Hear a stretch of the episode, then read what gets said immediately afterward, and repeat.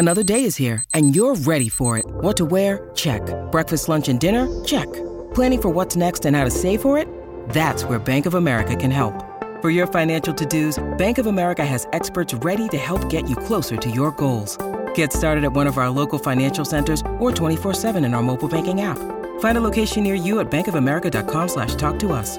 What would you like the power to do? Mobile banking requires downloading the app and is only available for select devices. Message and data rates may apply. Bank of America and a member FDIC.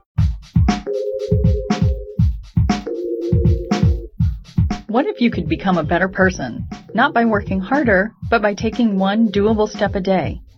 And not because you're a bad person now, but because there's something inside you that's ready for more. How to Be a Better Person walks you through one year of those tiny steps. 365 small but mighty tools you can use in the next 24 hours to make a difference in yourself and the world. My mission? To help you live your best life.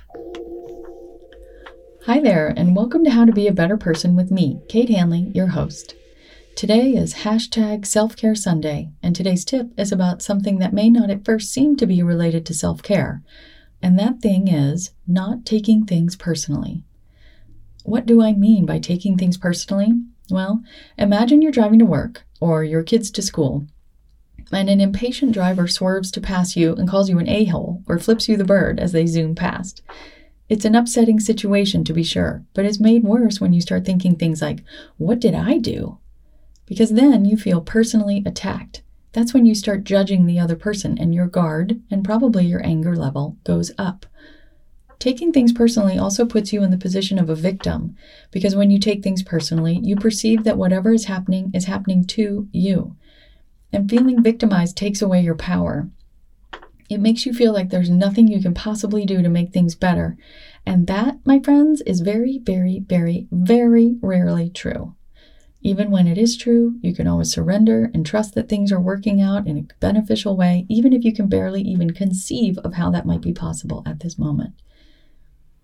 Look, it's natural to want to take things personally. It's very human. It's what creatures with egos do, and humans are creatures with egos. But it's not your only option.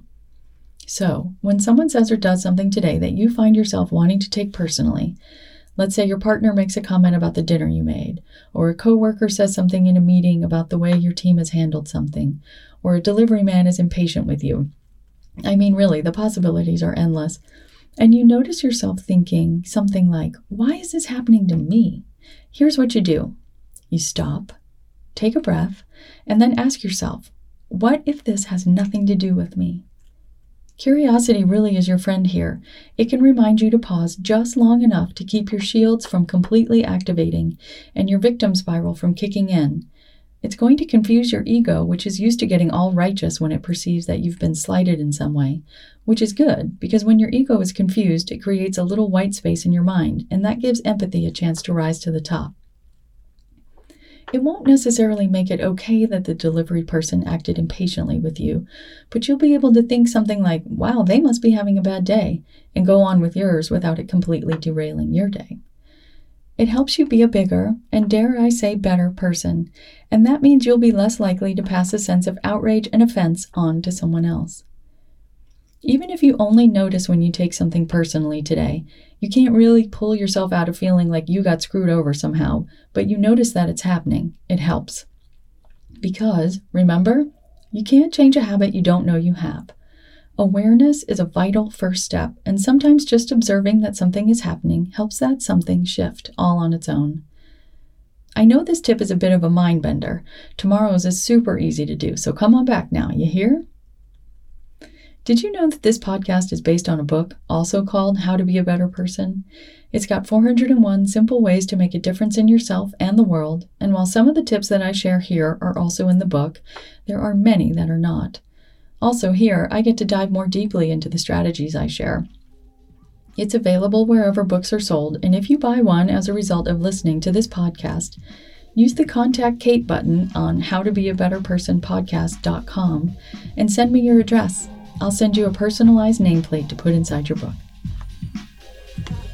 Thanks for listening to How to Be a Better Person. If you liked what you heard, share it with someone you think would like it too. Your voice matters.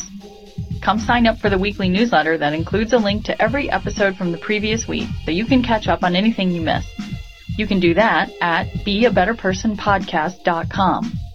I also love to hear from listeners. Seriously, I love it. Send me an email by clicking on the Contact Kate button at beabetterpersonpodcast.com or you can tweet me at Kate Han, K-A-T-E-H-A-N, or find me on Instagram at Kate Hanley Author. I look forward to connecting with you.